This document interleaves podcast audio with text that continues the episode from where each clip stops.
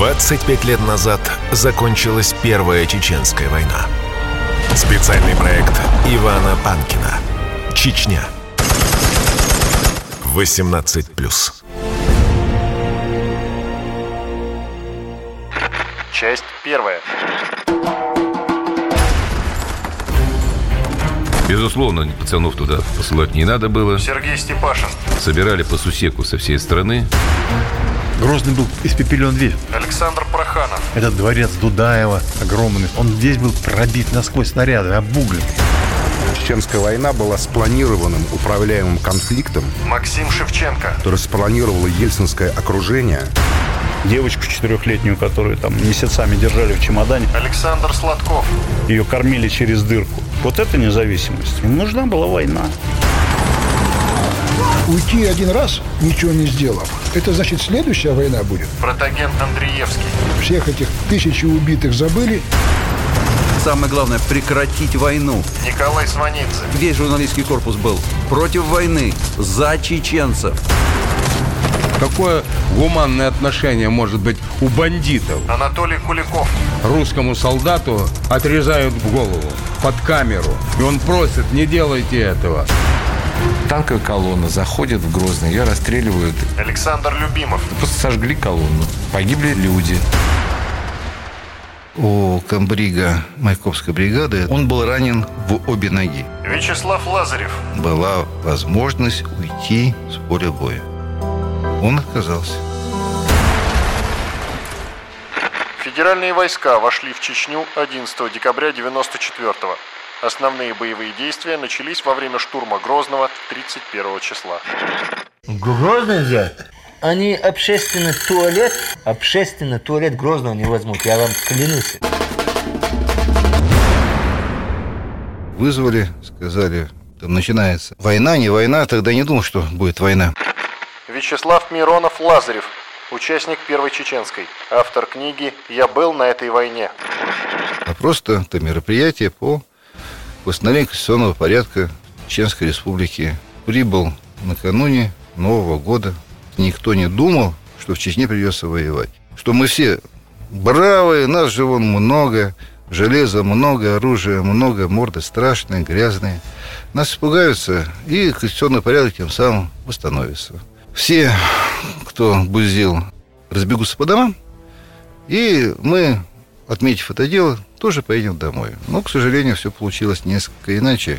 Новый год мы взяли с собой елки из Сибири. Поставили елки, накрыли столы, у офицеров спиртное, шампанское, у бойцов вода, минералка, компот. Командир бригады поднимает тост и говорит, ну вот, мы сейчас здесь за Новый год, всем желаю. Там бежит оперативный, там дежурный, там товарищ полковник, вас к телефону срочно. Ну, там командир команды не было пить, тост там не закончен, ну, поставили, стоим, ждем. Он минут через 10 то прибегает бегом, весь взъерошенный, кричит, все, по коням, Майкопская бригада попала в засаду. Их запустили на ЖД вокзал, и после этого они попали в огненную ловушку. Им предложили сдаться, естественно, они отказались. Алик, давай, может быть, как-нибудь, пока не поздно, отведите ребят, Алик, не делайте это, не делайте, не надо, уйди лучше. Я такого выбора не имею, у меня есть приказ, и я его выполню в любом случае. Завязался бой. И была команда то прибиваться к ним на помощь. Штурм Грозного, к сожалению, были допущены тактические ошибки. Командования в том числе. Анатолий Куликов, в 94-м командующий внутренними войсками, заместитель министра внутренних дел. Спланировано было все правильно. У нашей армии большой опыт на примере Великой Отечественной войны, как штурмовать города. Там создаются элементы, отдельные элементы боевого порядка в городе, мелкие подразделения, танк прикрывается пехотой, э, захватывается здание, примыкающее с тем, чтобы не пожгли БТР и танки. Все это было предусмотрено. Когда начали операцию по одному из направлений, не встретили никакого сопротивления. И командир бригады доложил, у меня свободная дорога, я могу до вокзала свободно, я проверил, разведка доложила, никого нет. Ну, пожалуйста, давай, захватывай. Он прибывает на вокзал, захватывает вокзал, но не организовал боевого охранения, не заняли высотные дома на подступах. И, а тут Новый год, салют и так далее. И вот этот салют обернулся практически гибелью 131-й бригады. В этом трагедия. За несколько минут до начала Нового года, уже когда началась эйфория среди военнослужащих, э, внезапное нападение со всех сторон, пожгли танки. В одном танке мы насчитали с Квашниным свыше 20 пробоин из гранатомета. Практически против наших федеральных сил воевала хорошо подготовленная армия. И я помню, как эта полномасштабная военная операция развивалась, как она шла. Александр Проханов, писатель. Грачев хвастливо заявил, что одним э, полком можно покончить со всем чеченским воинством и поставить Дудаева на колени. И тогда эти войска, десантные войска и знаменитая и печально известная Майкопская бригада, они вошли в Грозный.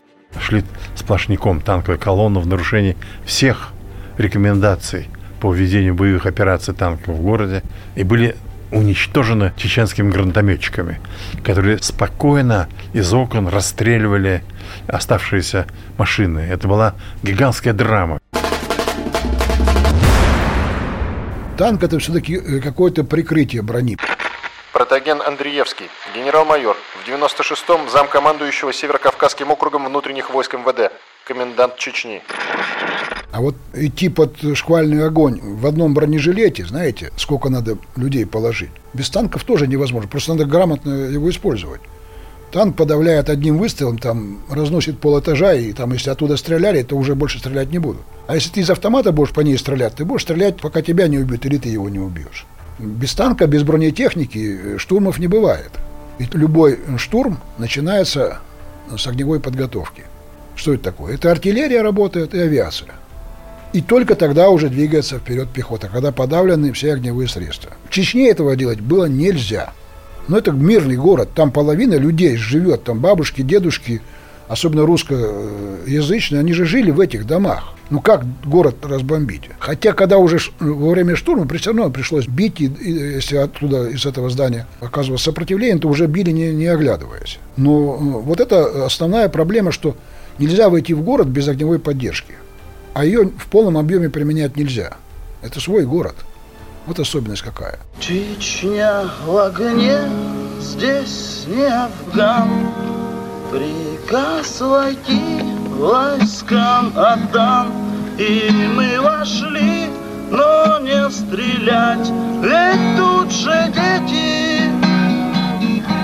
Колонны шли, их духи жгли, дым простирался до Москвы, но кто же нам за боль и кровь друзей ответит? После того, как наконец дошло до наших командиров, что это предстоит долгая мучительная война, тогда стали собирать группировку. Александр Проханов продолжает. Ее было собрать очень трудно. После 91 года Россия практически не имела армии. Все эта великая советская армия, она была уничтожена, разгромлена, рассыпана на части. Офицеры ушли, солдаты пребывали в состоянии ужасном. Туда собирали по каплям. И ее двинули на Чечню. Она была еще не, не срослась, в ней не было командиров, в ней была абсолютно раздробленная, расколотая структура. Причем эти солдаты, они несли на себя всю беду этого времени. У них не было идеологии. Я согласен с западной оценкой, что другая бы армия за 40 дней такой город штурмом не взяла бы. Александр Сладков, журналист телеканала «Россия». По моим данным, тогда в Грозном безвозвратные потери 2000 человек. Ну, это много. Это была битва, настоящая битва, в которой гибли мирные люди. Много мирных людей гибло. Военные гибли, боевики гибли. За каждый дом, за каждый этаж шел бой. И дома переходили из рук в руки. И артиллерия стреляла в упор прямой наводкой. По танкам били, использовали бронетехнику. Жили-то на передовой и жили в Грозном в госпитале, в подвале. Каждый, наверное, минут 5-10 приносили или раненых, или убитых, или тех людей, которые умирали на наших глазах. Мы снимали это дело все. Как резали ноги, как солдат там лежал, просил помочь, говорил, что он молодой, ему надо жениться, тут же умирал. Это в кадре без склейки, там его накрывали одеялом, перед этим подвязывая челюсть. Как эти врачи бедные работали без остановки. Ну, то есть вот это вот штурм Грозного был, да, это серьезное мероприятие, очень серьезное испытание для российской армии. Конечно, я был перепуган достаточно. Ну, ну, можете себе представить, жить месяц там в бункере, рядом, когда умирают люди, рядом, рядом один за одним, там приносят раненых, врачи эти с с черными мешками под глазами, когда ты пьешь коньяк и не пьянеешь, этот бронежилет, от которого сердце выскакивает, БЖ-1 там тяжеленный. Люди, с которыми ты говоришь, потом они уходят в небытие.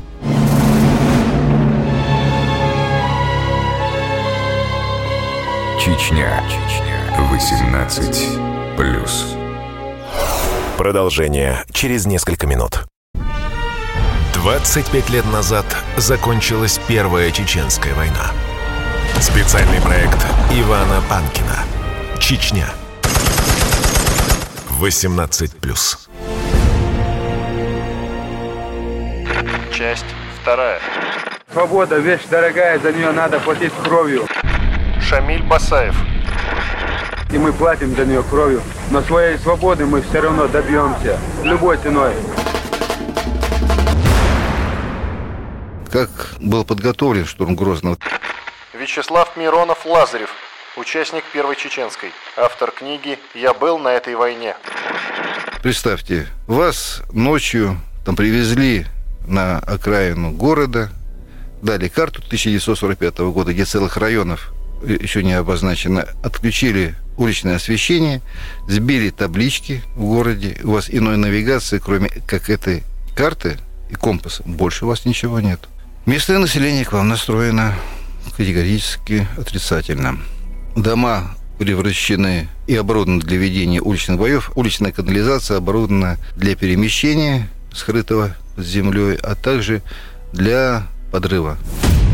Была дана команда брать населенные пункты с минимальными потерями со стороны, в первую очередь, личного состава, мирного населения с минимальными разрушениями. Ну вот нас учили в военном училище. Мы все смотрели и воспитаны на фильмах про Великую Отечественную войну. Когда враг бежит, надо его преследовать. На его плечах заходить э, или выходить в населенные пункты, давить его, загонять в горы. И вот когда из, из Грозного там даванули духов, они ломанулись в горы. Хорошо, Внизу обустраивайся, пусть там сверху артиллерия и авиация обрабатывает, ставь минные поля, чтобы они скрытно там не прошли. Нет, команда из Москвы стоять, мы стоим, ведем переговоры. С кем вести переговоры? Это все равно, что, опять же, аналоги с Великой Отечественной войны. Фашисты отступают, а мы, команда из ставки Сталина, стоять, ведем переговоры с Гитлером. Вы можете себе такое представить? А у нас такое было, потому что какая-то умная голова, то в Москве сказала, давайте будем проводить переговоры. Как осуществлялся ввод войск на территории Чечни? Анатолий Куликов, в 94-м командующий внутренними войсками, заместитель министра внутренних дел. Планировался ввод войск по трем направлениям. Два направления было с запада, одно по осетинской территории, другое было по, тоже по осетинской, но севернее со стороны Моздока, по северной части Сунжинского хребта, а один по южной части Сунжинского хребта со стороны Осетии. И один маршрут был со стороны Червленной. К сожалению, вооруженные силы не были готовы воевать на своей территории.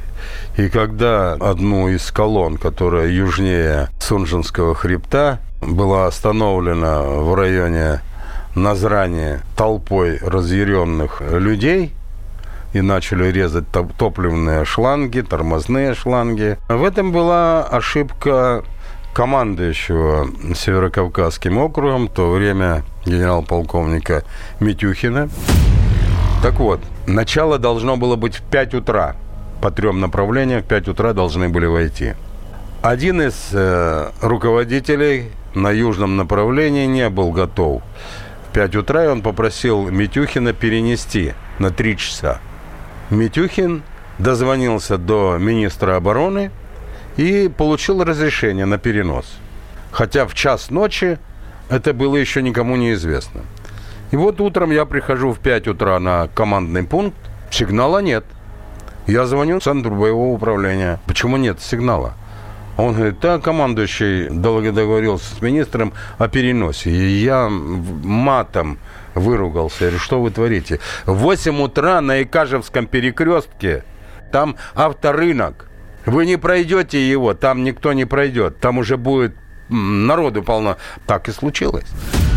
Вот так был сорван плановый ввод. А потом, когда вошли в часть территории, там, конечно, сгруппировались, получили первые жертвы и затормозился ввод. Предыстория. Первая Чеченская война началась в 91 году после развала Союза. Сергей Степашин в 90-е в разные годы руководил Федеральной службой контрразведки ФСБ МВД, был главой правительства. Когда люди, которых поддержали, в том числе в Верховном Совете кое-кто, пришли к власти в Грозном. Когда выкинули руководство Чечена Ингушетии из Грозного, несколько человек просто поубивали, с этажей спускали вниз. Кстати, мало кто помнит, что 7 ноября 1991 года еще был Советский Союз, когда было ясно, что там творится. А Ельцин, Борис Николаевич, тогдашний президент РФСР, при существующем президенте СССР, подписал указ о введении чрезвычайного положения в Грозном, Чечне. Но он был не подготовлен с точки зрения того, что делать дальше. Внутренние войска МВД тогда подчинялись Виктору Бараннику, хотя он был и сторонник Ельцина, но он подчинялся президенту СССР Горбачеву. Поэтому никаких оперативных военных действий было не произведено. Верховный Совет тогда не поддержал сей указ, и он был отменен. А после этого каждую неделю грабежи, захваты, авизо, грабежи в Ставрополе. Банда разрослась по всему Кавказу.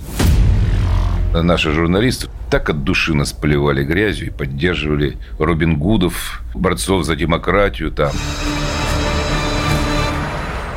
Войну начали федералы, считалось тогда.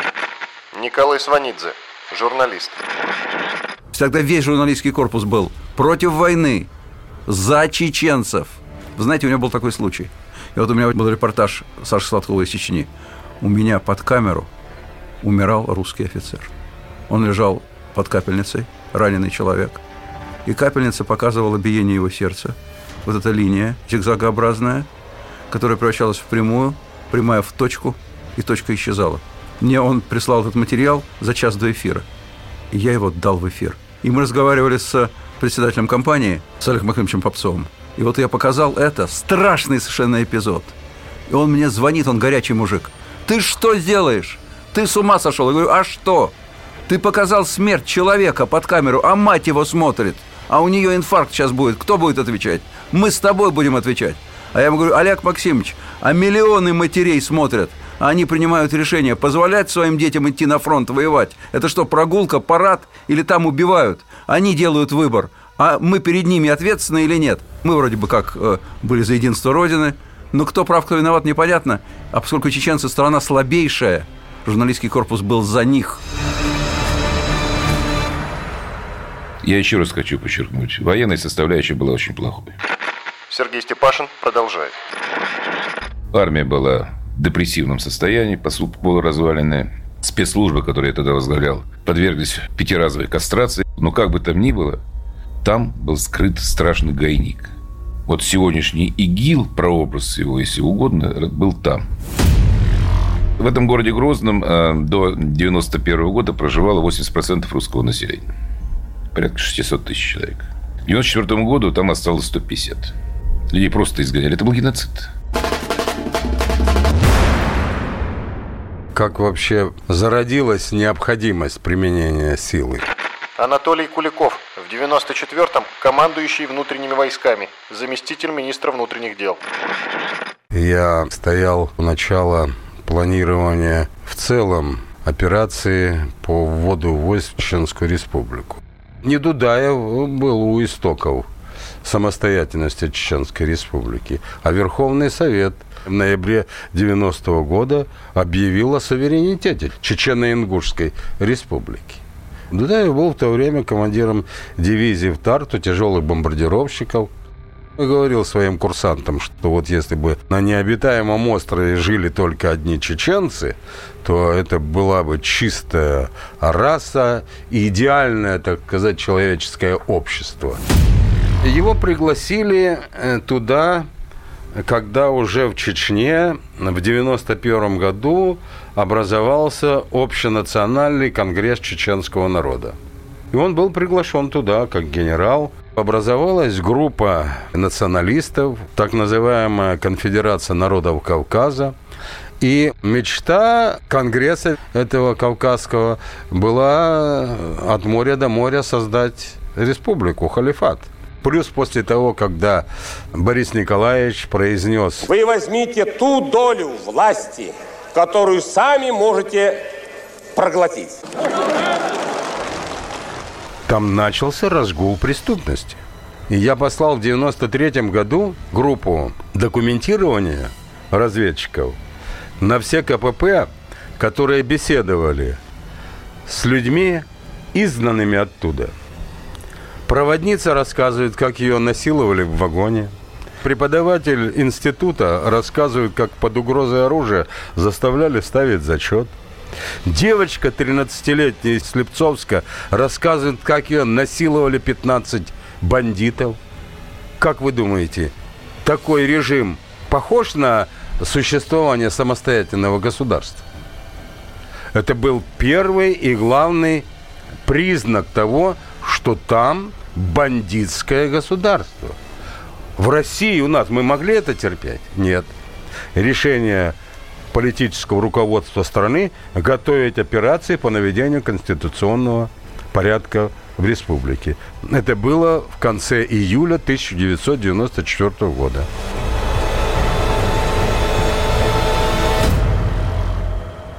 Я не злой. Честное слово говорю. Джохар Дудаев. Ни озлобленности против нет. Я им просто брезгую. Как дохлой скотиной. Как животной скотиной дохлой. Другого ощущения к России у меня нет. Чечня. Чечня. 18 плюс. Продолжение через несколько минут. 25 лет назад закончилась Первая Чеченская война. Специальный проект Ивана Панкина. Чечня. 18 плюс. Часть третья. Мы будем дальше воевать. Шамиль Басаев.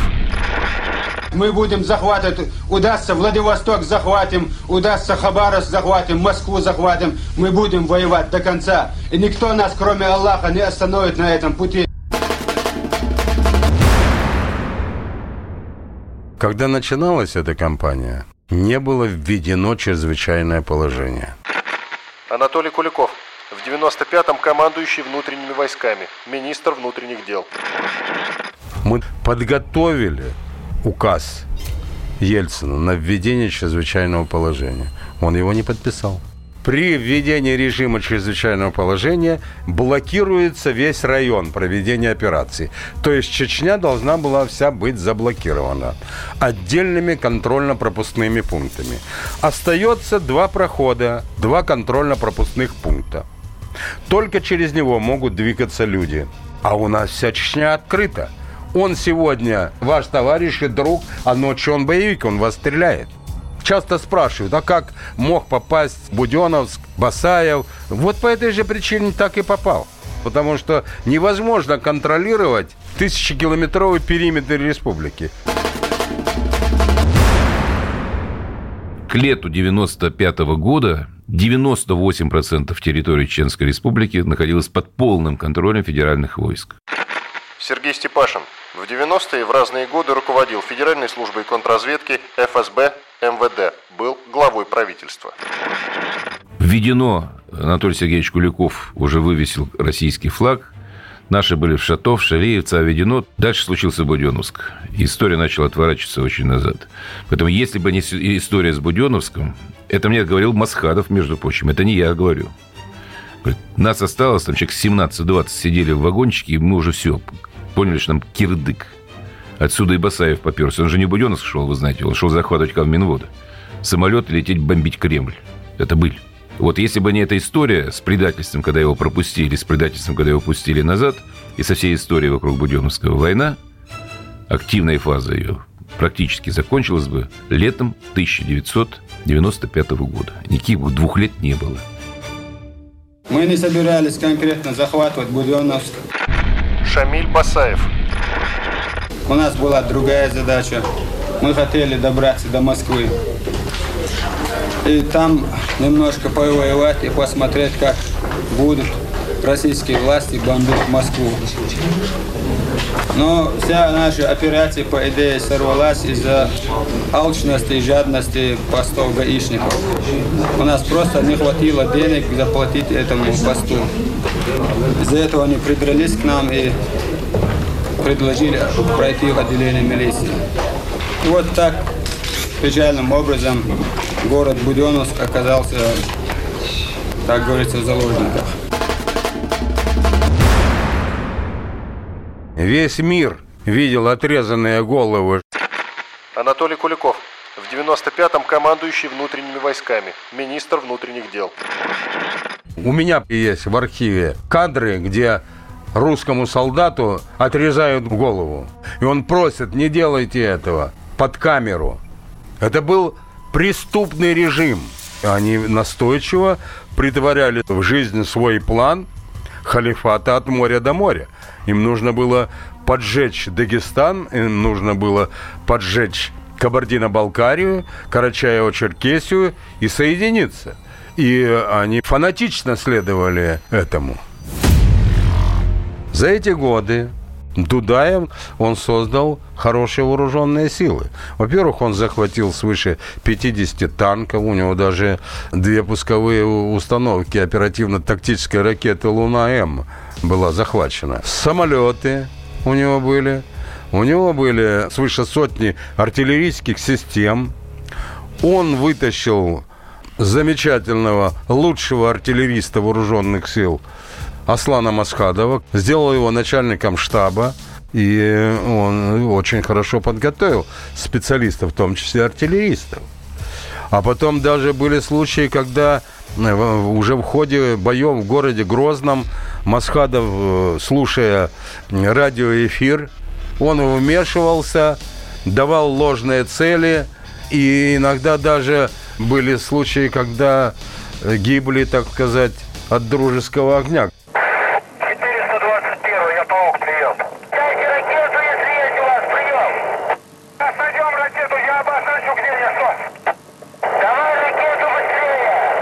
Вы понимаете, сколько факторов? Мы проводим успешные операции. Уже к маю месяцу практически освободили всю равнинную часть. Начали операцию в горной части Чечни. И когда вошла 15-тысячная группировка по трем направлениям, по трем ущельям, вдруг я получаю телеграмму. Ельцин присылает Грачеву, Куликову. Авиацию не применять, а войска уже вошли на 15 километров в горы. Уже артиллерия не может их поддерживать в ущельях. Не может, потому что это неэффективно. Только авиация может поддержать. И мы получили радиоперехват. На Веденском направлении полевой командир докладывает Масхадову. Меня бьют, я не выдержу. А он ему говорит, продержись до нуля часов. Я договорился обо всем мы им устроим концерт. Я получаю радиоперехват, я не понимаю, о чем идет речь. Что же это за концерт? Ко мне приходит командующий фронтовой авиации, генерал Антошкин и говорит, я применять авиацию не буду. Есть приказ президента и начальника генштаба. Представляете? Мы подставляем под удар 15-тысячную группировку.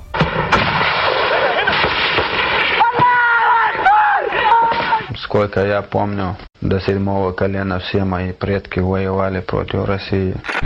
Шамиль Басаев. И для себя воевать тоже, я считаю, за честь. Я не могу никого найти. Грачева нет, мой министр в Китае, э, Черномырдин в Сочи, Ельцин в Завидово. В стране никого нет. Я тогда беру сам лично, пишу Верховному главнокомандующему. Ваши указания надо отменить. Прошу представить мне право применять авиацию своим решением. Нахожу Черномырдина в Сочи. Ему рассказываю. А он говорит, да применяй. Я говорю, как применяю? Если приказ начальника генштаба не применять на основании распоряжения президента. Но потом Филатов мне звонит и говорит, ваша телеграмма доложена президенту, он отменил свое решение, применяйте. Таким образом, мы уже 15 июня практически освободили всю горную часть Чечни.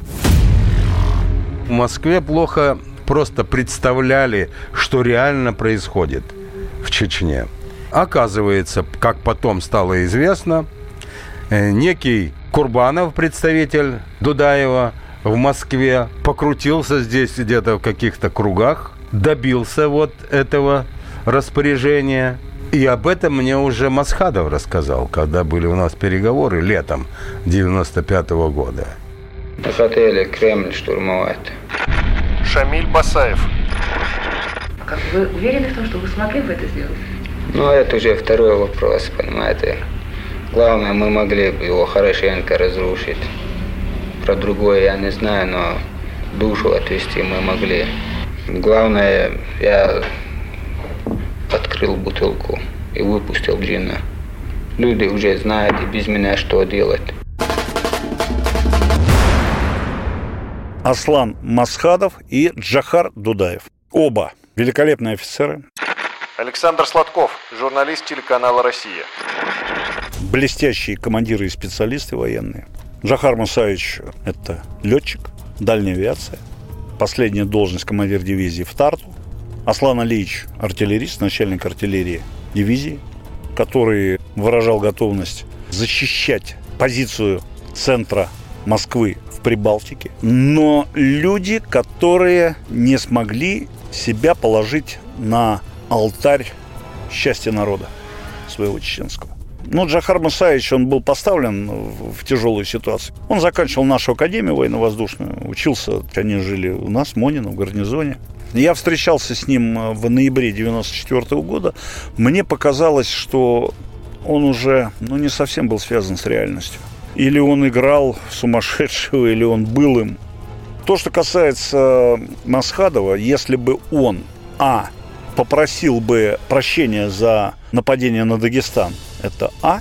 И второй, если бы он вошел в альянс с центром, то, может быть, мы сейчас говорили о нем как об одном из лидеров Чеченской республики. Но история преподнесла лидеров и посильнее, и поотважнее, и более дерзкие, и более готовые отдать себя за народ.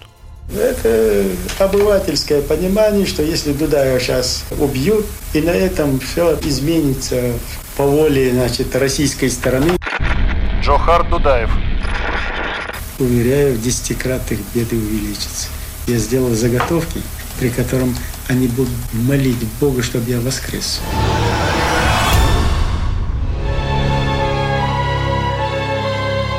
Чечня. 18 плюс. Продолжение через несколько минут. 25 лет назад закончилась Первая Чеченская война. Специальный проект Ивана Панкина. Чечня. 18 плюс. Часть четвертая. В недрах Первой Чеченской войны произошел один удивительный акт, одно удивительное событие. Появился Евгений Родионов. Явление Евгения Родионова. Александр Проханов, писатель. Это солдатик, попавший в армию сразу после школы. Он стоял на блокпосту, на этот блокпост напали боевики чеченские, взяли их в плен, ему предлагали перейти на сторону чеченцев, перед камерами охаять армию, Россию, церковь, потому что он был вместе с маленьким крестиком. Он отказался, ему отрезали голову. та его матушка, Любовь Васильевна, поехала туда добывать его тело. Мы с Сашей Фурзиковым, тоже Да. такой же отец несчастный Да. из Ишкаралы, на Пасху 16 апреля мы пошли в дом к Шамилю Басаеву, в Ведено. Мы пришли в дом к его матери. Мать накрыла на стол, нас угостили чаем. Пришел Шамиль, и все правила гостеприимства он выполнил. То есть он чаем напоил, сам с нами пил чай, но сказал, что он в плен не берет, это обуза, то есть он всех убивает. Наших детей у него нет. Ну, мы вышли от него, буквально два километра мы отошли, нас догнали всадники на лошадях за шкирку, и там какая-то сараюшка, бывший птичник. Нас туда бросили, Сашу Фурзикова застрелили на моих глазах, и вот меня сильно избили. И уехали. Я сутки лежала на его мертвой руке, у меня перелом позвоночника, и я выползла с трудом. Там уже чуть ниже, под горой, стояли наши десантники. Тело откопали, отправили в Россию. А второй раз она поехала голову добывать. И она отыскала эту голову, где она похоронена, выкопала и в сумке клеенчатой повезла ее в поезде через всю Россию, эту отсеченную голову, туда к себе захоронила. И он стал, Евгений Родионов, народом святым. Народ ужаснулся и восхитился этим подвигом. И был такой вековечный русский подвиг – принесение себя в жертву. Ради чего? Мне так казалось, что государством кончено. Правят аспиды, что больше не будет ни государства, ни русской истории. Но когда я узнал об этом, я понял, что если этот юноша принес себя в жертву, значит, было за что приносить себя в жертву, отдавать ему жизнь. Придет суббота, белье починим, и черт с войной. Не спят ребята, и запах пота был трудный бой. Опять из боя не вышло трое, хоть плачь ори. Ты только маме, что я в Чечне, не говори. Опять из боя не вышло трое, хоть плачь ори. И только маме, что я в Чечне, не говори.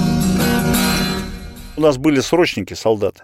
18 лет, 18 лет. Александр Сладков, журналист телеканала «Россия».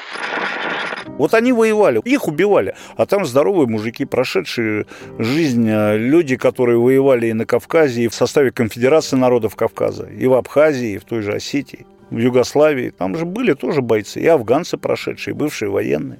Там были и пацаны молодые, кстати, у чеченцев. Ну, а потом э, чеченцы – это очень серьезный противник. У меня очень много погибших моих подчиненных, до сих пор я их помню всех. Протоген Андреевский, генерал-майор, в 96-м замкомандующего Северокавказским округом внутренних войск МВД, комендант Чечни. Только из моей личной охраны погибло из 11 человек э, шестеро ребят. Причем это были простые офицеры, прапорщики, которые еще приехав из Чеченской республики, еще не получали даже вовремя заработную плату. Тогда платили с большими задержками. И зарплата была такая, что, извините меня, на одни сапоги там дочке или жене, наверное, не хватало. Запомнил самоотверженность, когда вот человек на земляном полу ест, пьет и спит там. Там грязь ужасная в Чечне, ужасная просто грязь.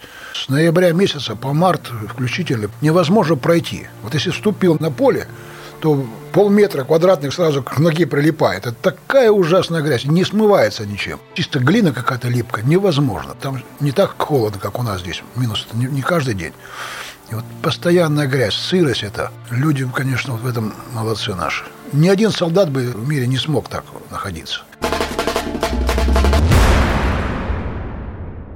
Чеченскую кампанию погибло 15 генералов. Это немало.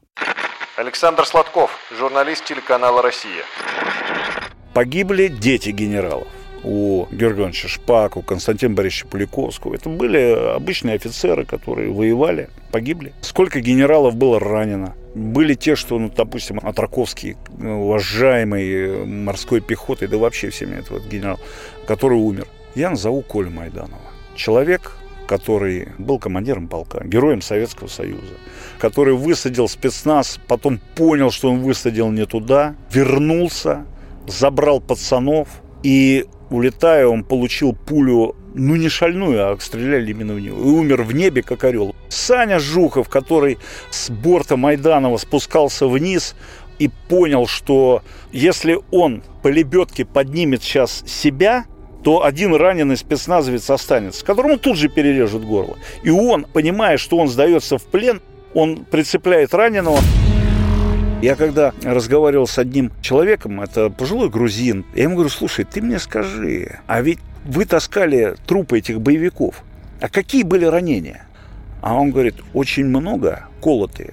Я говорю, понимаешь, ведь осколки тоже дают колотые ранения. Он говорит, поверь мне, сынок, я, говорит, кавказский человек, я знаю, что такое рана от ножа. То есть резались, то есть бились э, в рукопашную. Что поразило у комбрига Майкопской бригады, это то, что он был ранен в обе ноги. Вячеслав Миронов Лазарев, участник Первой Чеченской, автор книги «Я был на этой войне». У него была возможность уйти с поля боя. Один БМП, она у них там пробила с ранеными. И ему предлагали, что, товарищ полковник, давайте. Он отказался. И остался своими людьми до конца. Кстати, там еще один был случай, который уже для меня стал какой-то метафорой. Александр Проханов, писатель. Когда я ехал по Грозному на БМПшке, мы вдруг попали в место, где был взорван газопровод прямо в городе, коммуникационный. И из земли торчала вот эта разорванная газовая труба, и на ней горел гигантский факел газа. И было тепло от этого. Среди февраля был такой шар тепла. А неподалеку росла вишня. И она расцвела. И стояла эта белая цветущая вишня. И этот взорванный черный клык газопровода, и эта боевая машина, и черный страшный разоренный город. Я подумал, что опять Вишня говорил о том, что возрождение возможно, что цветение возможно, что среди этого ада возможны человеческие отношения, возможно чудо преображения. Чечня. Чечня. 18 плюс. Продолжение через несколько минут. 25 лет назад закончилась Первая Чеченская война. Специальный проект Ивана Панкина. Чечня. 18 плюс. Часть пятая.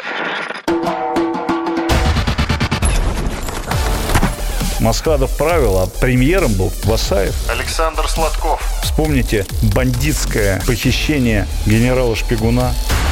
Если через неделю вы остаетесь там, вы будете объявлены террористами, будете уничтожены. Сергей Степашин. Мочить в сортире. Услышали, ушли. И они стали взрываться, и их стали убивать с двух сторон. Александр Проханов. И они, теряя людей, вырвались из котла. Басаев тогда был ранен, ему ампутировали ногу. Мы были свидетелями, которых надо было заставить замолчать. Вячеслав Лазарев. И поэтому нам все в лесу говорили, вы людей убивали, вы психи, вы дурные.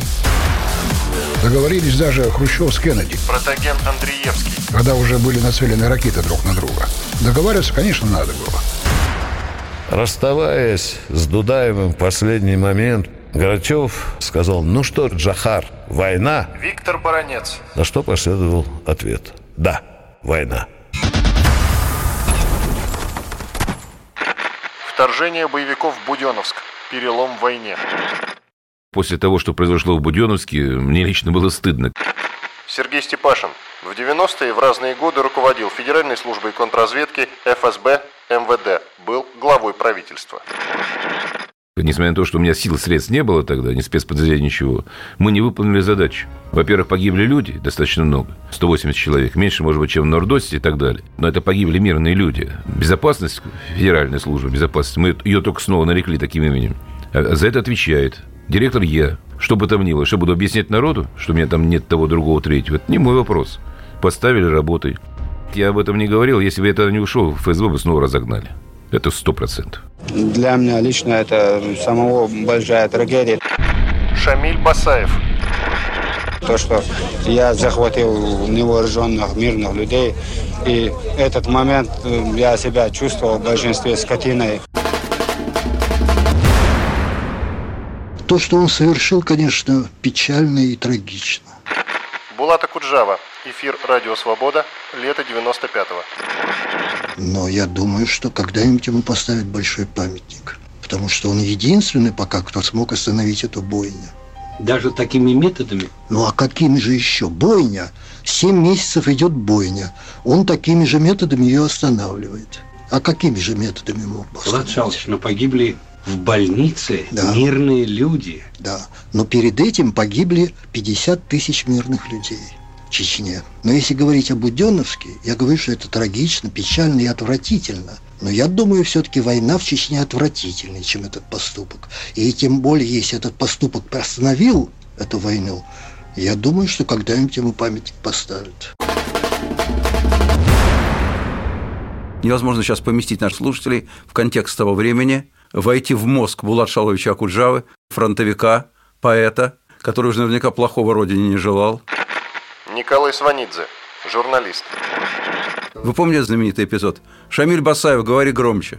Вот это да, было да, при да. мне. И тогда премьер-министр Черномырдин, мудрейший человек, один из крупнейших наших государственных деятелей, ненавидевший войну, ненавидевший теракты, сам отец и дед, он разговаривал с Шамилем Басаевым на «ты». С террористами вообще нельзя разговаривать, как известно. Израильтяне вот никогда не разговаривают. И это считается классикой. Убьет – убьют, но зато в следующий раз не будут. Черномырдин вступил в переговоры с Басаевым, разговаривал с ним как с человеком. Я вам условия ставлю. Сейчас немедленно освободить всех заложников. Потом вы за это осуждали. И сейчас многие говорят, как же можно было тогда вступать в переговоры с, с Шамилем Басаевым? А вот можно было. И тогда Черномырдин был популярнейшим человеком в стране после этого разговора, потому что он спас людей. В Москве нужен был военный конфликт. Максим Шевченко, журналист. Который с периодичностью то затухает, то поджигается опять. Поэтому когда-нибудь Буденовский теракт тоже нам станет известно, почему Ельцина в этот момент не было в России, а Черномырдин вел в прямом эфире переговоры с террористами. Фактически делая террористов политической частью политического пространства. Где это видано? Какое правительство под камерой ведет такие переговоры? Поэтому я думаю, что это все страшные и грязные вещи. Как раз Буденовский теракт возник на фоне мирного процесса, затухания, когда война выдуманная война естественным образом, как говорится, подходила к своему разрешению, каждый раз что-то возникало. С обеих сторон были действующие по единому замыслу силы, которые были заинтересованы в том, чтобы эта война продолжалась до того момента, когда она мгновенно исчезла. Не забудем, что в тот момент уже была раскрыта правда о страшной депортации чеченского народа во время Великой Отечественной войны, сталинской. Николай Сванидзе, журналист. И чеченский народ сам по себе своей историей трагической, он вызывал сочувствие. И казалось, что эта война, вот эта вот первая чеченская, да, уже в 90-е годы, это как бы повтор вот этой страшной, повтор той несправедливости, которая была осуществлена над чеченским народом в 1944 году. Уж так его помяли танковыми гусеницами. Кучу народа истребили, погрузили в телячьи вагоны, отправили в казахскую степь голую. И теперь снова за что? За что? Вот это имело очень серьезное значение тогда.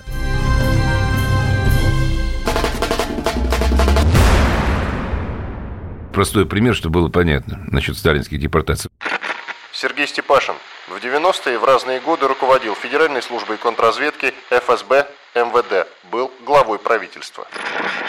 Во-первых, перестройка, что называется, вернула чеченских. Даже раньше еще, еще при Алексее Николаевиче Косыгин пошел большой возврат, а затем уже при Николае Ивановиче Рыжковом, вы знаете, тогда, когда законодательно была признана антизаконная депортация, была проведена реабилитация. Конечно, память была, многие же пострадали, что там говорить, но один простой пример. В январе 95 -го года ко мне, я еще был в Моздоке, привезли документы. С дома в Катаяме, пригород Грозного, там отдельные дома жили, там жила чеченская элита.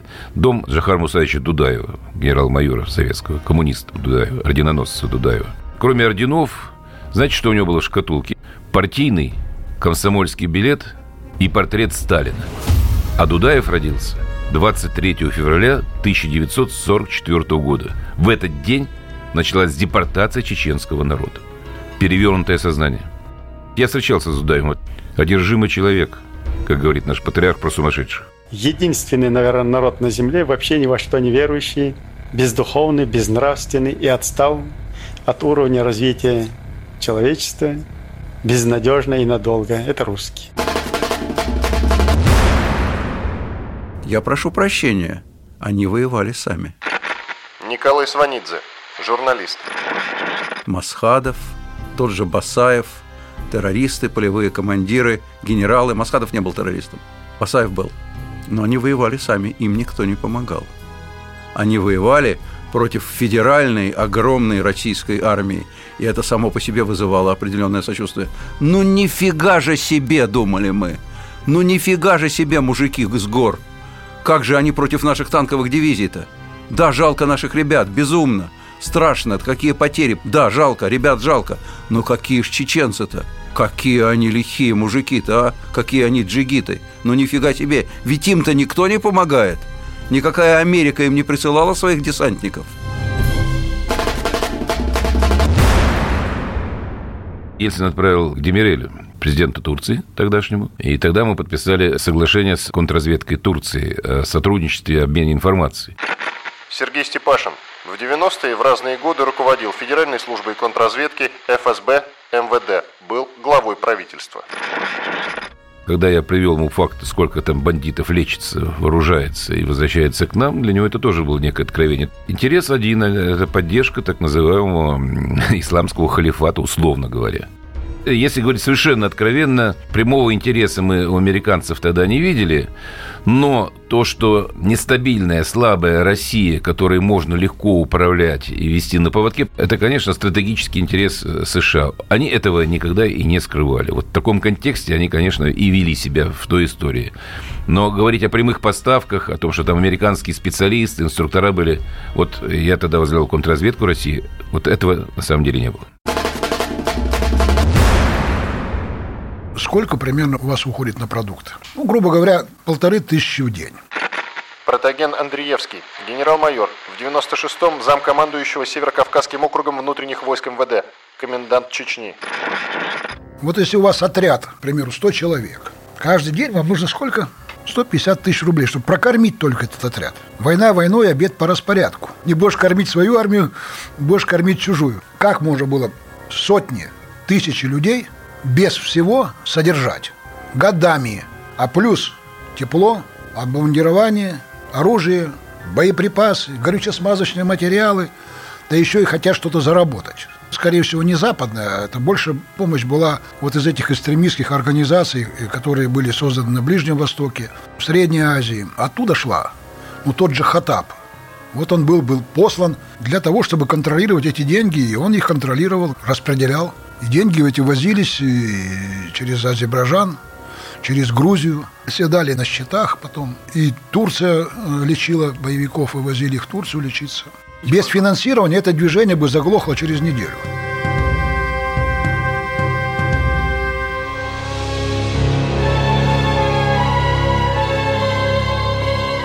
Чечня. 18 плюс. Продолжение через несколько минут.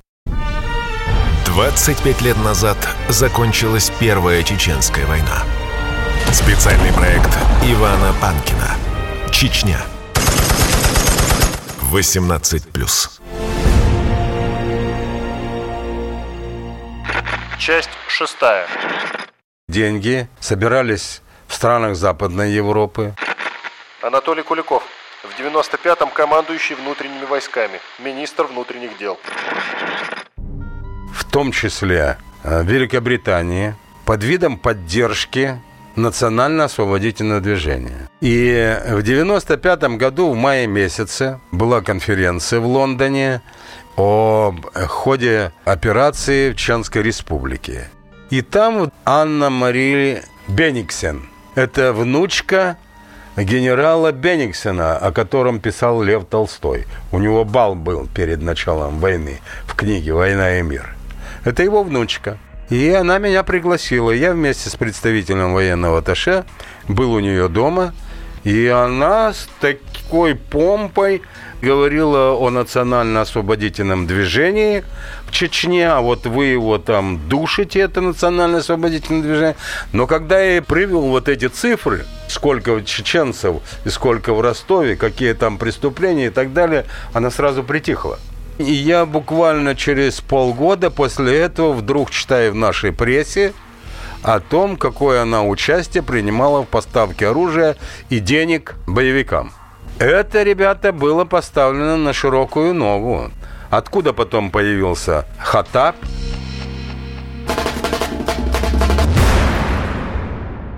Западный никто никогда ничего не спонсировал вообще. Максим Шевченко, журналист. Какие-то, наверное, фонды, может быть, с Ближнего Востока отдельные. Но главные спонсоры терроризма сидели в Москве, потому что за каждого заложника выплачивались выкупы наличными. И это были миллионы долларов которые налично передавались на территорию Чечни. А заложников были, помимо известных, о которых мы знаем, еще была масса неизвестных. Сотни, тысячи людей захватывались, но не чеченцами. Банды были интернациональными.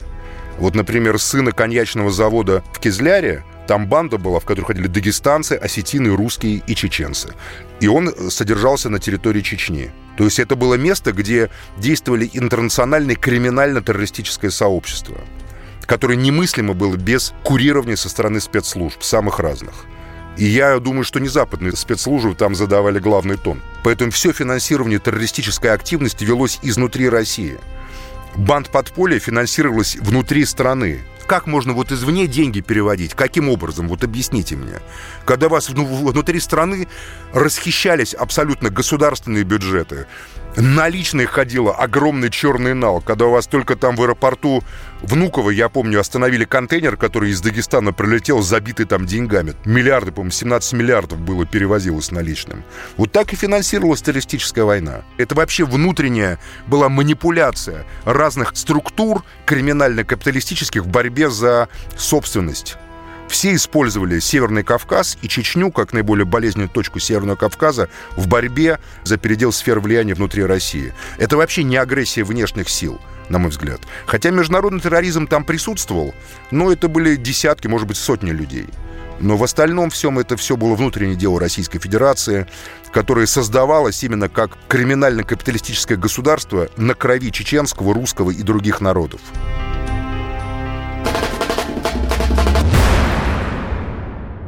Кто оплачивал? Ну, не Москва точно. Александр Сладков, журналист телеканала «Россия». Я разговаривал с чекистами, которые говорили, как только мы получаем данные, что транш идет, за траншем следует обострение на фронте в Чечне. Я знаю высказывание Наполеона. Для того, чтобы начать войну, мне нужно всего три вещи. Во-первых, деньги. Во-вторых, деньги. И в-третьих, деньги. Поэтому без финансовых вливаний войны не бывает один день боевых действий стоил миллион долларов, наверное. И сколько же стоила та война? Если мы говорим о последующих боевых операциях и специальных операциях против бандитского подполья в Дагестане, где одного боевика в лесу обеспечивали до 60 людей сочувствующих и пособников. Кто-то разведданные предоставит, кто-то перевозит, кто-то питание, кто-то денежку сдает, кто-то помыться пустит, кто-то там еще что-то. Это очень дорогостоящая вещь. В дагестанском городе Хасавюрт Александр Лебедь и Аслан Масхадов объявили о том, что достигли принципиального согласия по вопросу о политических взаимоотношениях Чечни и России. Вопрос о независимости Чечни более не является препятствием для окончательного развода враждующих сторон и прекращения боевых действий. Кончилось предательство. С моей точки зрения, я Александру Ивановичу Лебедю об этом тоже говорил. Сергей Степашин в 90-е в разные годы руководил Федеральной службой контрразведки ФСБ МВД, был главой правительства. История простая, как сегодняшняя солнечная погода. Так вот, город, Чечня действительно находились под контролем, процессы были сложные, примерно такие же, как они были после военной кампании 99 -го года. Но наступили выборы. Избрали Бориса Николаевича. Александр Лебедь, секретарь Совета Безопасности, помощник президента, который считал через Бориса Абрамовича, что он будучи президент страны. С чем можно идти? С каким багажом, кроме зычного голоса и уверенности в том, что ты будешь президентом при поддержке олигархических денег? Либо с войной, либо с окончанием войны. Помните, нет? Все, хватит. навоевались. Я занимался решением чеченского вопроса со всех сторон. Александр Лебедь. И выяснилось, что в государстве российском нет войск, нет сил, нет средств. Вертолеты летать не могут, ресурсы исчерпали. Пушки стрелять не могут, стволы изношены. Новой техники нет, вообще ничего нет. Самое страшное, что нет идеологии у тех, кто непосредственно принимает участие в боевых действиях. Они знают, за что они дерутся. А на всякой войне победа в конечном счете одерживает дух войск. Вот и навоевались. Это был позор. Сергей Степашин продолжает. Мы власть-то кому отдали? Вы знаете, кто премьер-министром был у президента Басхатова? Басаев. Это что? Мы что, пупели, что ли? Вот и предательство. Мы просто первопроходцы, мы показали дорогу, то есть новый метод войны. Шамиль Басаев. Причем очень эффективный. Мне лично понравилось. Я не в смысле, что мы там шантажировали правительство России, там заставили сесть за переговоры. Не в этом да, смысле, а в смысле именно материального ущерба, который мы понесли. В смысле затрат. Это очень эффективно. Мне понравилось. 100 миллионов потратили, на триллион ущерб нанесли. Потому что для нас сейчас главное, это чем хуже России, тем лучше для нас. И для всего мира лучше. До Хасавюртовских соглашений Александр Иванович Лебедь пользовался великим авторитетом в российской армии. Виктор Баранец, полковник, военный обозреватель «Комсомольской правды». После того, как он снял колпачок со своей авторучки и подписал Хасавюрское соглашение, армия перестала понимать Лебедя. Я разговаривал с десятками наших офицеров, которые говорили, Виктор, скажи, пожалуйста, а ради чего мы положили тысячи людей там и остановились в самый решающий момент, когда надо было покончить с чеченским терроризмом. Я считаю, что решение Лебедя подписать Хацавюрское соглашение не было самостоятельным. Это было решение, продиктованное Ельциным. Ельцину нужен был мир. Я предлагал президенту и Черномырдину оставить по Сунжинскому хребту наши гарнизоны, а там пусть выбирают, живут, и мы будем смотреть, как все это происходит. Анатолий Куликов. В 95-м командующий внутренними войсками, министр внутренних дел. Но здесь вмешался господин Березовский, который к этому времени, к 96 году, уже был замсекретаря Совета Безопасности. Он подсунул указ о выводе войск. Я был взбешен. Конечно, вообще говоря, нужно точно понимать, что Чечня это навсегда. Борис Березовский.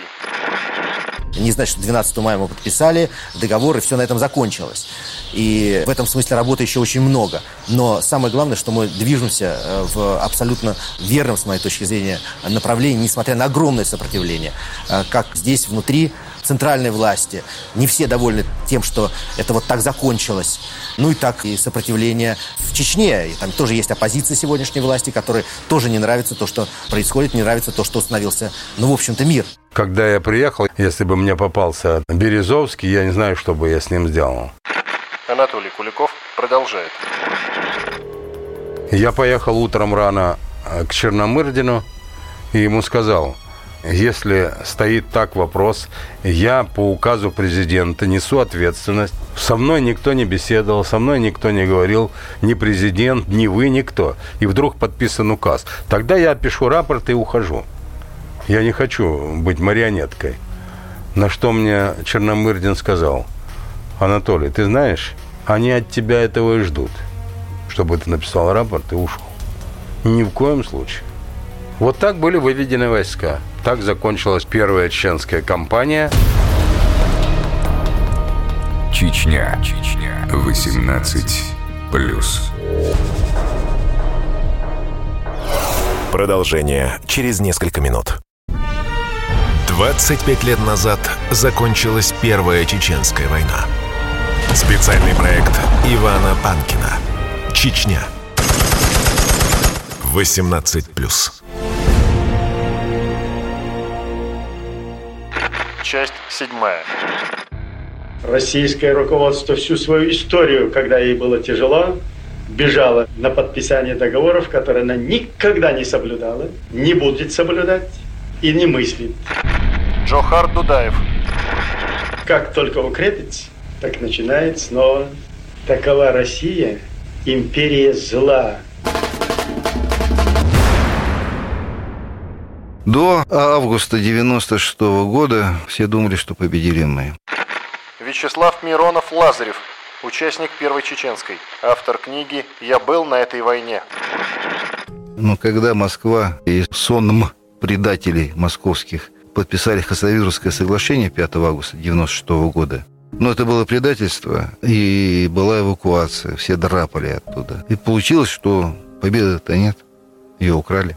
И потом в течение месяца 13 офицеров-прапорщиков, принимавших участие в первой чеченской кампании, покончили жизнь самоубийством, потому что они посчитали это предательство. Но на тот момент там не было никакой там реабилитации, никаких льгот, никакого статуса участника боевых действий, ни у кого. Мы были свидетелями, которых надо было заставить замолчать. И поэтому нам все в лицо говорили, вы людей убивали, вы психи, вы дурные до сих пор там не дана правовая оценка и не привлечены виновные по статье «Измена Родине», «Предательство». Я считаю, что нужно дать правовую оценку и наказать виновных. Я бы расстрелял, скажу честно. В стране был мрак, у меня двухмесячный запой, наверное, был. Когда домой вернулся, я получил командировочные. Там получали мало денег и нерегулярно. Идем мы с сыном а сыну было 7 лет тогда. Довольный, счастливый. Жена идет сзади плачет. Говорит, ты что ревешь-то? Я же дома, я вот там живой, все прочее. Да, там, там раненый, все прочее. Но я же живой. Видишь, видеоплеер купили. Мы же с тобой мечтали так давно. Она говорит, а, ну не такой же ценой. Мы были свидетели, которых надо убрать. Свидетели позора страны, свидетели позора Министерства обороны, Кремля. Заканчивалось на наших условиях. Но они не хотели с этим согласиться. Протаген Андреевский, генерал-майор, в 96-м замкомандующего Северокавказским округом внутренних войск МВД, комендант Чечни.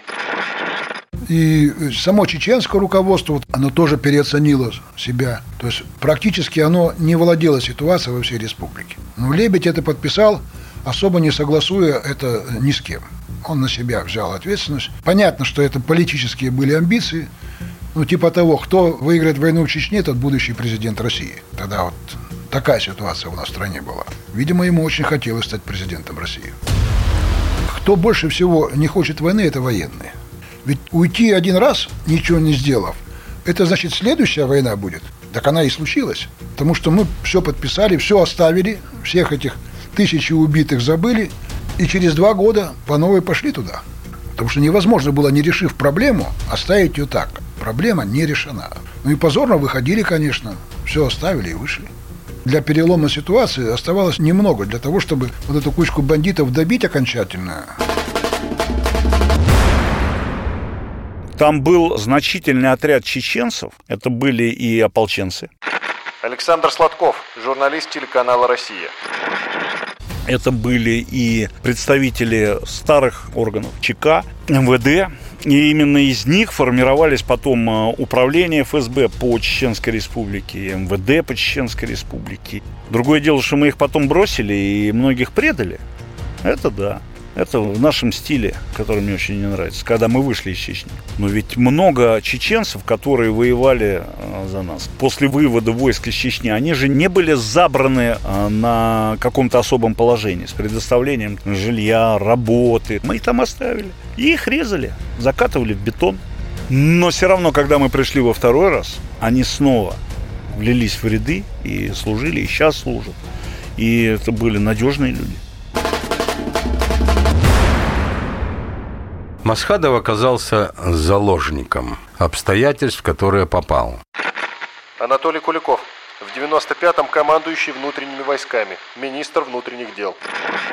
Мне много раз приходилось с ним беседовать и на переговорном процессе. Он прямо говорил, Анатолий Сергеевич, я понимаю, что мы Россию не победим. И тогда, кроме нас с тобой, никто не остановит эту войну. Ты же видишь, что гибнут люди, и люди не, не самые плохие гибнут в этой войне.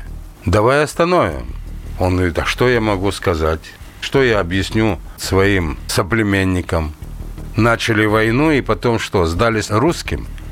Я говорю, ну мы же подготовили по военному блоку, вы будете иметь отряды самообороны. Мы все делали, чтобы как бы попытаться и сохранить там лицо. Когда об этом стало известно Дудаеву, он там взбесился, назвал его «ты ослинная голова», на Масхадова, что ты творишь. Я не признаю никаких подписанных переговоров. Мне сам Масхадов говорил. Он умолял нас не уходить из Чечни. Он, вы уйдете, мы передеремся между собой. Потому что каждый чеченец себя видит первым лицом.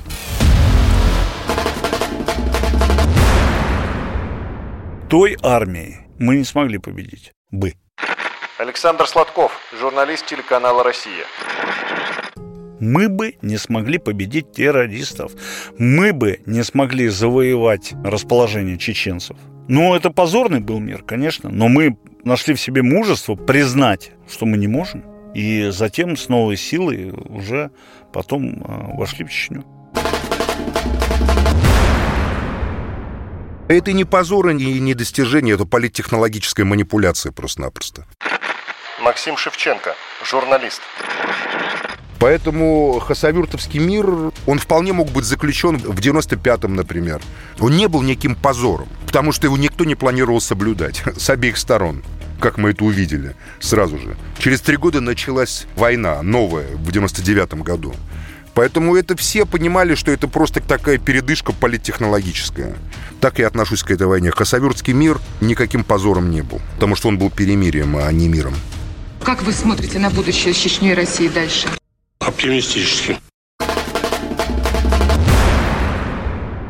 После подписания Хасавюртовского мира спокойный и цивилизованный Чечню назвать было нельзя. Александр Сладков, журналист телеканала «Россия». Вспомните показательные расстрелы возле кирпичного забора завода «Красный молот», которые транслировались по телевизору. Что такое? Вспомните э, киднеппинг, но киднеппинг э, мощнейший, набеги. Это были кровавые годы, и спокойствием не назовешь. Масхадов правил, а премьером был фактически товарищ Басаев. Это что такое? Вспомните совершенно бандитское похищение генерала Шпигуна, наш официальный представитель МВД, Чеченской Республики. Его вынимают, как манекен вырывают из самолета, который, взлетая из Грозного, отправляется в Москву. Самолет останавливают. Его убивают. И над ним издеваются. Это что? Нет худа без добра. Скажу сейчас очень кощунственную, может быть, такую вещь, за которую меня будут критиковать все, кому не лень. Сергей Степашин. В 90-е в разные годы руководил Федеральной службой контрразведки ФСБ МВД. Был главой правительства. Если бы эти шакалы не вперлись в Дагестан, кто его знает, может быть, так была бы вот эта велотекущая шизофрения, которая происходила в этой Чеченской республике. То, что они подставились, и то, что армия уже стала несколько иной к 99 году, у нас все-таки, хоть, хоть плохой, но был свой опыт. Вот. И то, что было то, о чем все у нас любят говорить, что должна быть политическая воля, она была. Не пройти мне ответом Там, где пулей вопрос Где каждый взгляд миллиметром Время пять папирос Мертвый город хоронит Свои голоса Потерялись и бродят Между стен небеса. Рождество наступило В подвале темно Сколько душ погубило. Напротив окна Я забыл, что в природе Еще что-то есть. Шестого приняли роды Без шести минут в шесть. А на утро выпал снег. После долгого огня Этот снег убил меня. Погасил короткий век. Я набрал его Сплюнул в белый грязь и пыль. То ли не был, то ли был То ли вечность, то ли вонь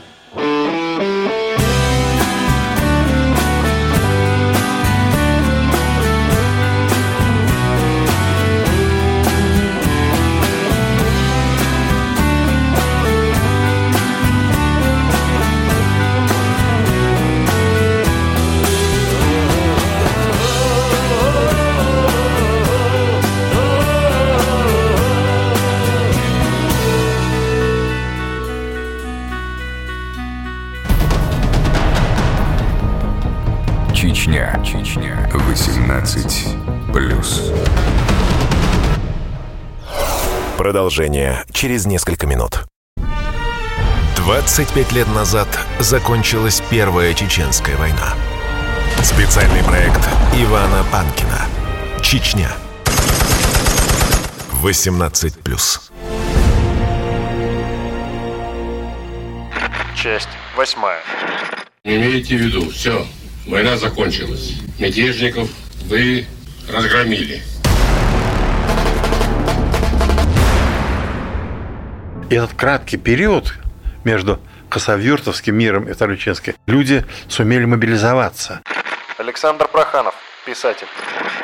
Руководство собрало армию, сумело добыть аккумуляторы для танков. Вторая Чеченская война была очень драматична. Во-первых, уже умолкли кинескопы наших либералов. Поднялся дух войск. И это была война победная. Очень жестокая война, победная. И ее победили не только силой оружия. Ее завершили Путин и Кадыров, старший. Они сумели найти друг для друга такие слова, которые помогли им остановить эту чудовищную историческую драму, когда вот эта вся история неслась к пропасти. И у самого края этот табун, сбесившийся исторически, удалось остановить и развернуть вспять. И в этом, конечно, великая заслуга и Кадырова, и Путина. И что они там друг другу сказали. И до сих пор это тайна. Может, вообще они поднялись на небеса.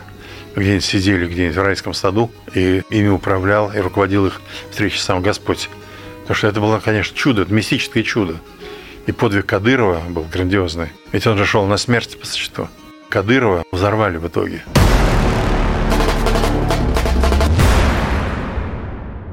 Мне позвонил мой друг, ныне покойный начальник штаба чеченского ОМОНа Бувади Дахиев. Говорит, Саня, Масхадова обложили, завтра будем брать.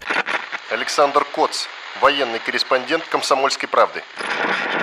Первое интервью плененного Масхадова дадим тебе. Бувади встретил меня в аэропорту и говорит, извини, Саня, я тебя немножко обманул, у меня просто сын родился, я тебя позвал попраздновать, знаю, что ты просто так не прилетишь. А дело было 8 мая 2004 года. Он говорит, ну что-нибудь придумаем, проведем спецоперацию, еще что-нибудь. В итоге я сидел с фотографом Володей Веленгуриным вечером 8 мая и думал, что же нам делать? Я говорю, ну пойдем хоть на парад завтра сходим на стадион «Динамо». Я вот помню отчетливый момент, когда парад уже кончился, и я подошел к сотруднику НТВ и такое ощущение, что рядом грохнулся с небоскреба огромный трактор. То есть раздался сильнейший, не знаю, это взрывом не назовешь, это вот именно какой-то такой удар. Меня опрокинуло на трибуну. Я сразу увидел, что у меня кровь на руках, причем почему-то сразу понял, что не моя. Повернул голову к вип-сцене, а я стоял от нее буквально в 15 метрах на трибуне и понял, что первого президента Чеченской Республики Ахмад Хаджи Кадырова больше нет. То есть там начали вытаскивать его, вытаскивать других погибших. Началась дикая стрельба.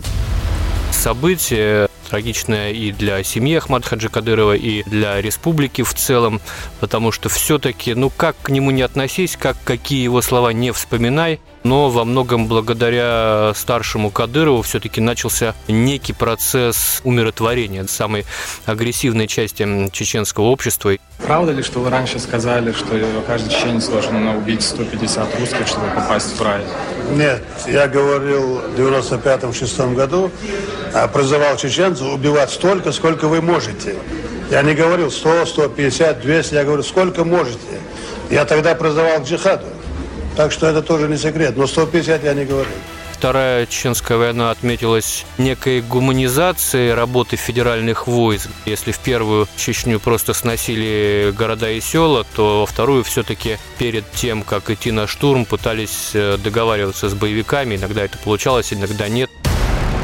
В Крыму еще будет бойня. Джохар Дудаев. Украина еще схлестнется с Россией.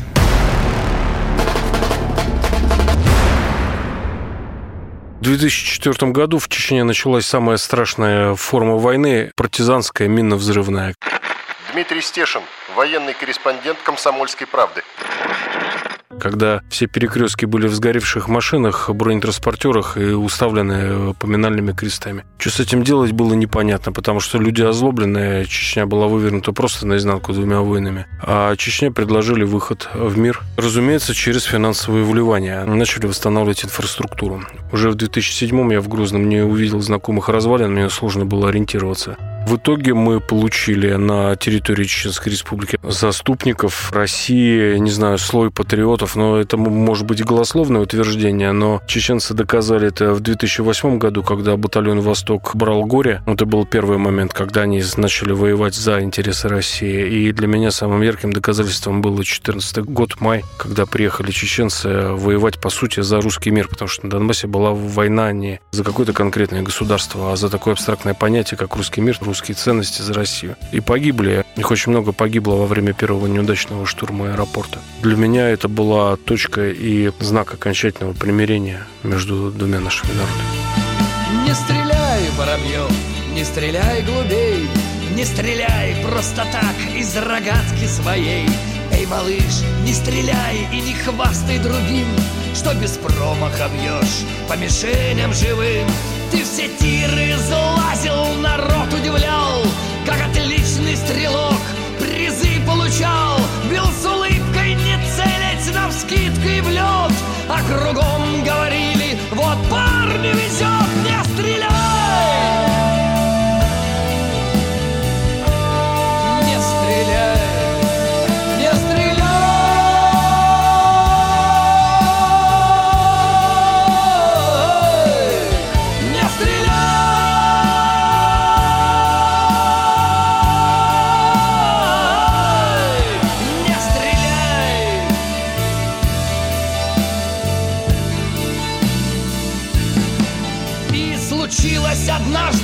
о чем так мечтал? Он в горящую точку планеты попал. А когда наконец-то вернулся домой Он свой старенький тир обходил стороной. И когда кто-нибудь вспоминал о войне Он топил свою совесть в тяжелом вине